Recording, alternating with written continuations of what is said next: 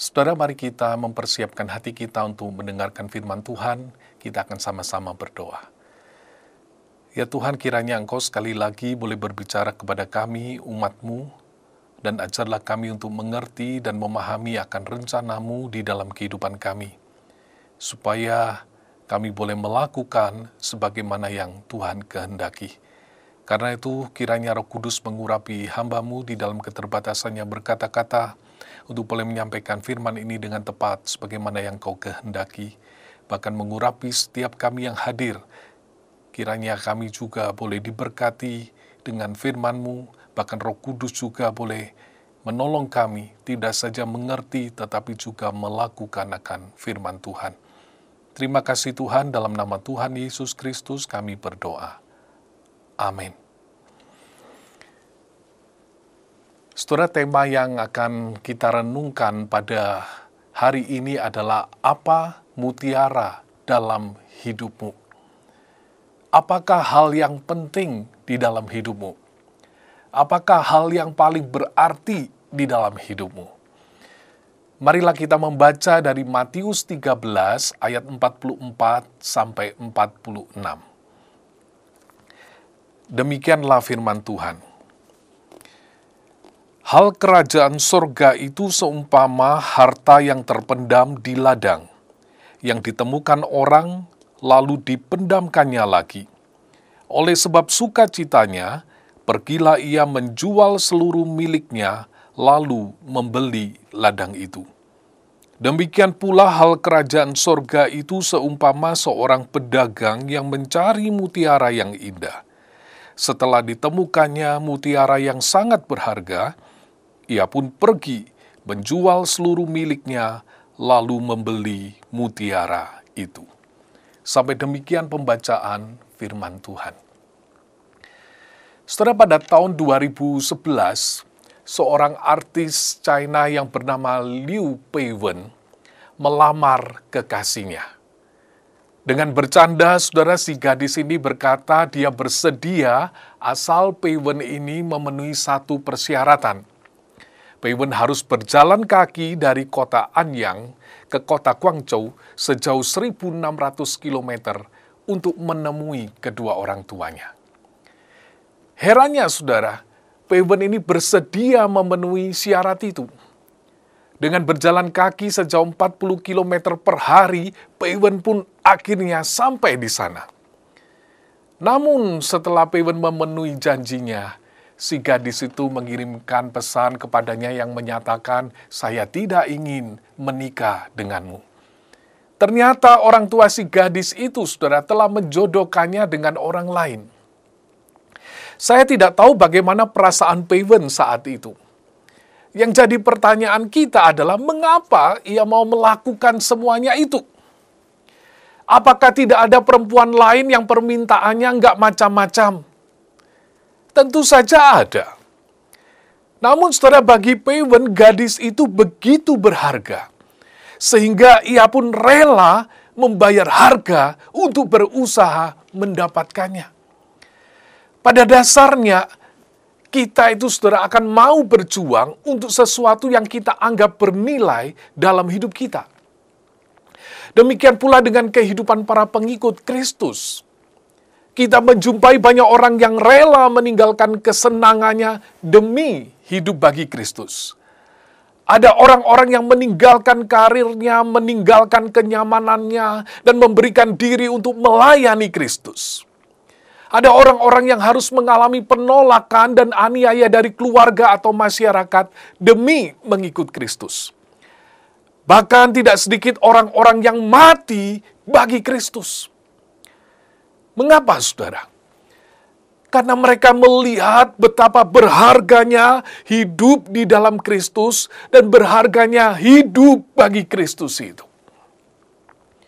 Namun saudara pada sisi yang lain, kita juga menemukan orang-orang Kristen yang masih berkutat dengan dosa-dosanya dan enggan untuk mencoba hidup bagi Kristus. Ada anak-anak Tuhan yang hanya sibuk dengan mainannya, sibuk dengan kesenangannya, dan enggan memberikan waktu untuk Tuhan dan melayani Tuhan.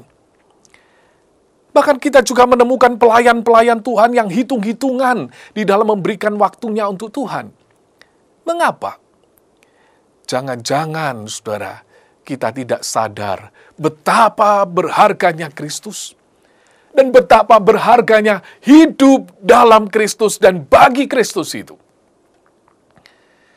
Saudara Yesus banyak memberikan gambaran tentang kerajaan sorga atau kerajaan Allah di dalam pengajaran-pengajarannya. Kerajaan sorga di sini tidak saja dimaknai tentang pemerintahan Allah pada masa akhir zaman atau ketika kita semua sudah di sorga.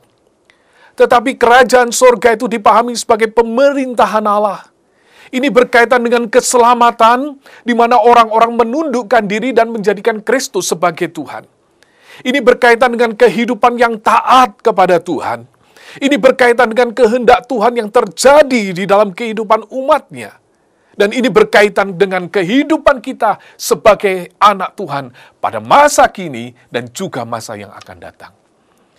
Bagaimanakah sikap kita terhadap hal itu? Kedua perumpamaan yang tadi kita baca menggambarkan kepada kita.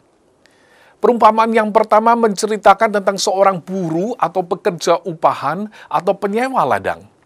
Sementara ia mencangkul tanahnya, tiba-tiba cangkulnya itu seperti menabrak benda yang keras. Dan betapa terkejutnya dia karena ternyata itu adalah kotak harta yang terpendam. Pada zaman itu orang memang sering menyimpan hartanya dengan menguburkan di ladang. Karena kalau ada pencuri atau musuh yang merampas harta mereka di rumah, pencuri atau musuh itu tidak tahu kalau masih ada harta yang tersimpan yang lain. Namun, saudara bisa saja orang tersebut mati dan tidak ada orang yang tahu kalau ia menyimpan hartanya di ladang. Dan inilah yang terjadi di dalam kisah ini. Apa yang dilakukan oleh orang yang menemukan harta itu? Dia merahasiakan penemuannya itu. Kemudian dia menjual jam tangan kesayangannya, ia menjual motor kenangannya, ia menjual mobilnya, bahkan ia menjual rumahnya. Untuk apa? Untuk membeli ladang itu. Karena di sana ada harta yang jauh lebih besar dari yang dia punya. Ia tidak menjualnya dengan berat hati, tetapi ia menjual dengan sukacita. Karena harta yang akan diperolehnya itu sangat berharga. Sebagai murid Kristus seharusnya kita sadar, saudara, betapa berharganya hidup sebagai warga kerajaan surga itu. Betapa berharganya hidup di dalam Kristus. Karena untuk itu kita hidup di dalam kerajaan ini, Yesus harus mati di atas kayu salib. Karena ketika kita hidup di dalam kerajaan itu, rencana Allah itu sedang dikerjakan di dalam hidup kita.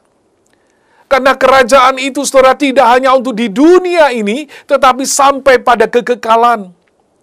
Jika demikian, bukankah seharusnya dengan sukacita kita itu rela membayar untuk hidup bagi dia? Perumpamaan yang kedua menceritakan seorang pedagang yang mencari mutiara yang indah. Mutiara adalah benda yang berharga di zaman itu. Mutiara menjadi simbol dari status orang yang kaya. Seperti orang pada masa kini, ada yang berani membeli batu permata dengan harga ratusan miliar, bahkan triliunan.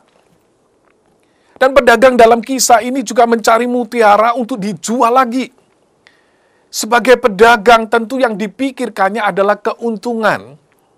Dan ketika ia menemukan sebuah mutiara yang indah, yang dipikirkannya adalah jika ia bisa mendapatkannya, maka akan ada keuntungan yang besar.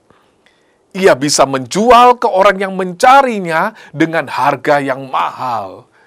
Karena itu, saudara, ia menjual mobil kesayangannya, menjual tanahnya, menjual rumahnya untuk membeli mutiara itu. Mengapa? Karena ia tahu bahwa ia akan mendapat keuntungan yang jauh lebih besar dari yang dimilikinya. Tidak apa mengorbankan apa yang dia miliki, karena dia akan mendapatkan keuntungan yang jauh lebih besar. Sebagai murid Kristus juga seharusnya kita sadar betapa beruntungnya hidup di dalam Kristus ini. Karena kita memperoleh hidup yang kekal itu. Karena sekarang hidup kita ini ada di dalam tangan Tuhan yang kuat. Karena hidup kita ini sekarang ada di dalam rencananya. Karena ia membuat hidup kita itu berarti. Ia membuat hidup kita itu berbuah kalau demikian, saudara, bukankah seharusnya dengan sukacita kita itu rela membayar harga untuk hidup bagi dia? Gambaran ini menjadi lebih jelas di dalam kehidupan Paulus. Ia punya cita-cita besar untuk menegakkan agamanya. Ia punya potensi untuk menjadi pemimpin bagi gerakannya.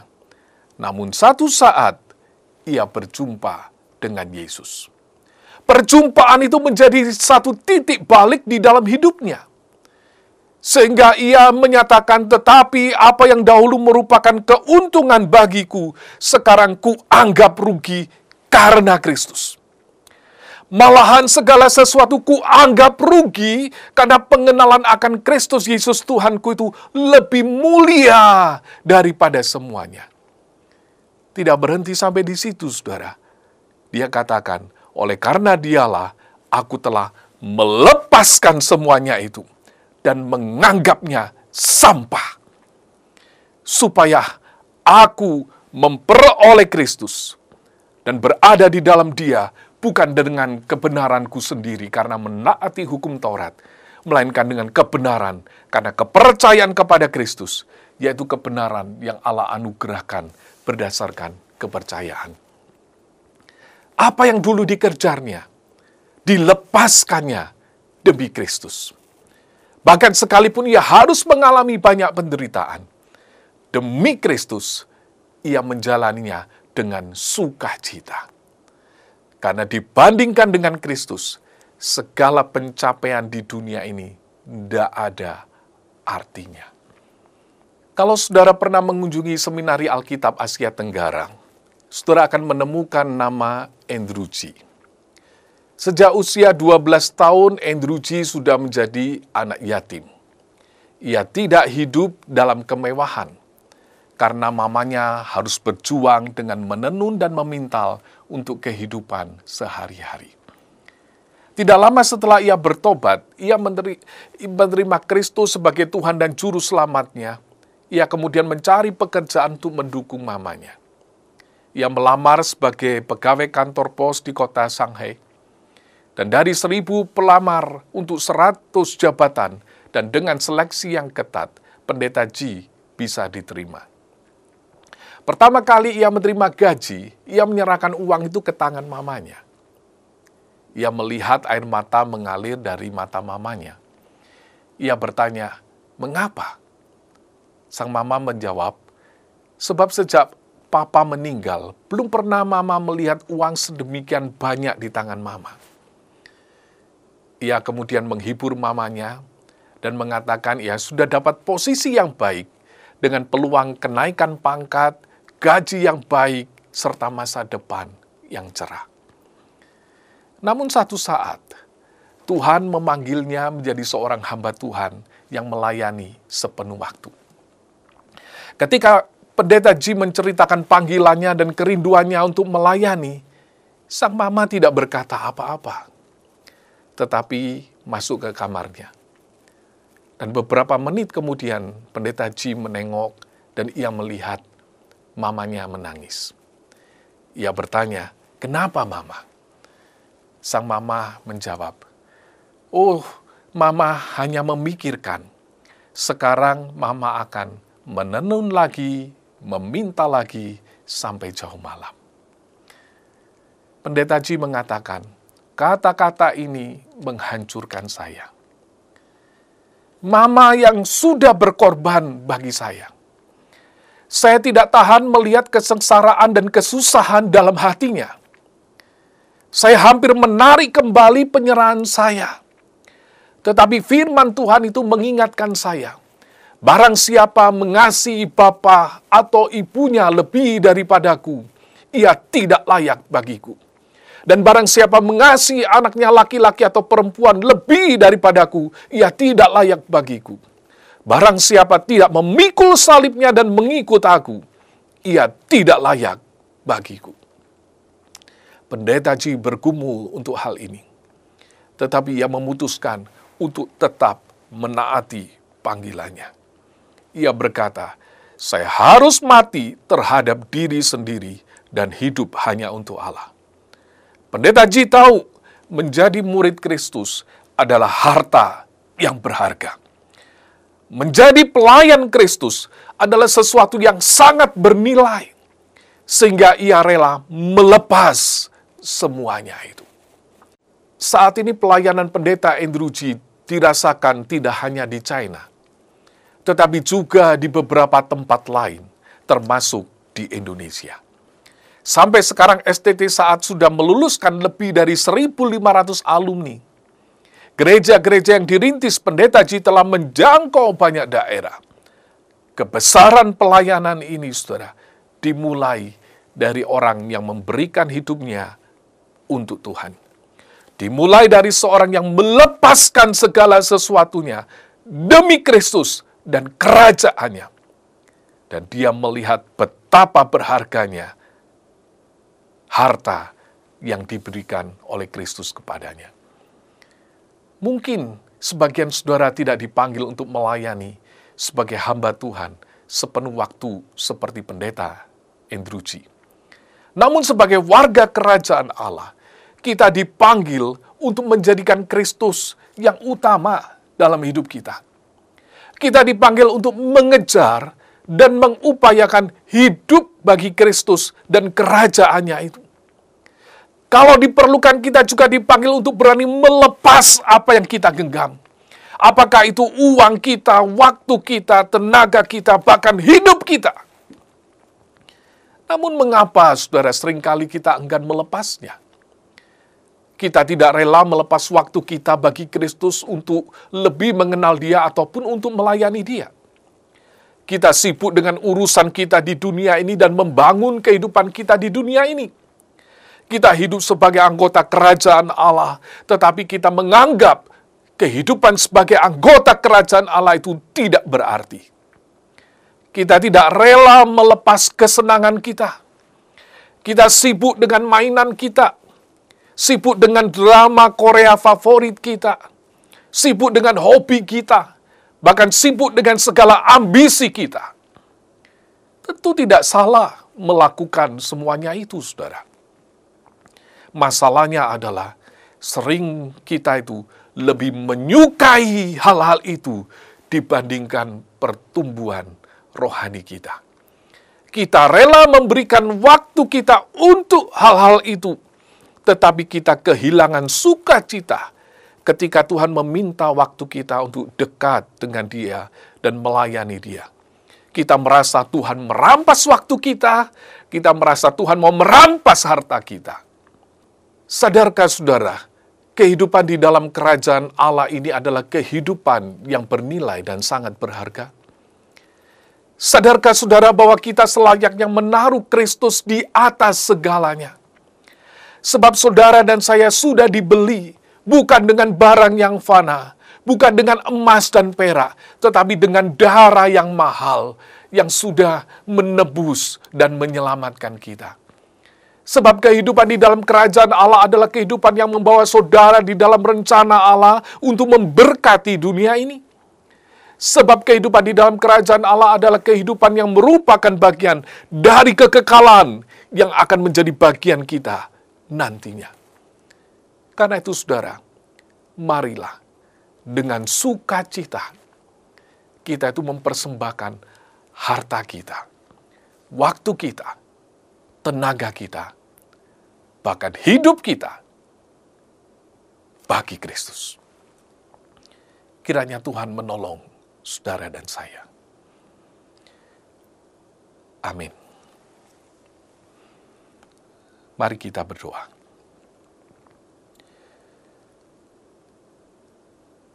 Ya Tuhan, kiranya Engkau menolong kami untuk melihat betapa mahalnya kami menjadi bagian dari kerajaan Allah. Betapa berartinya, betapa bernilainya. Ampunilah kami ya Tuhan yang sering kali tidak melihatnya. Dan kami merasa apa yang kami lakukan untuk Tuhan terasa begitu berat. Terasa kami enggan melepas segala kesenangan kami, mainan kami, bahkan juga kehidupan kami. Kiranya Engkau menolong kami ya Tuhan biarlah kami mencoba lagi hidup bagi Tuhan. Mencoba lagi hidup memprioritaskan Tuhan. Sehingga kami boleh hidup sebagai anggota kerajaan Allah dengan tepat. Di mana rencana Allah akan dikerjakan dalam hidup kami. Bahkan kami juga boleh memberkati dunia ini melalui kehadiran kami. Terima kasih Tuhan, dalam nama Tuhan Yesus Kristus kami berdoa. Amin.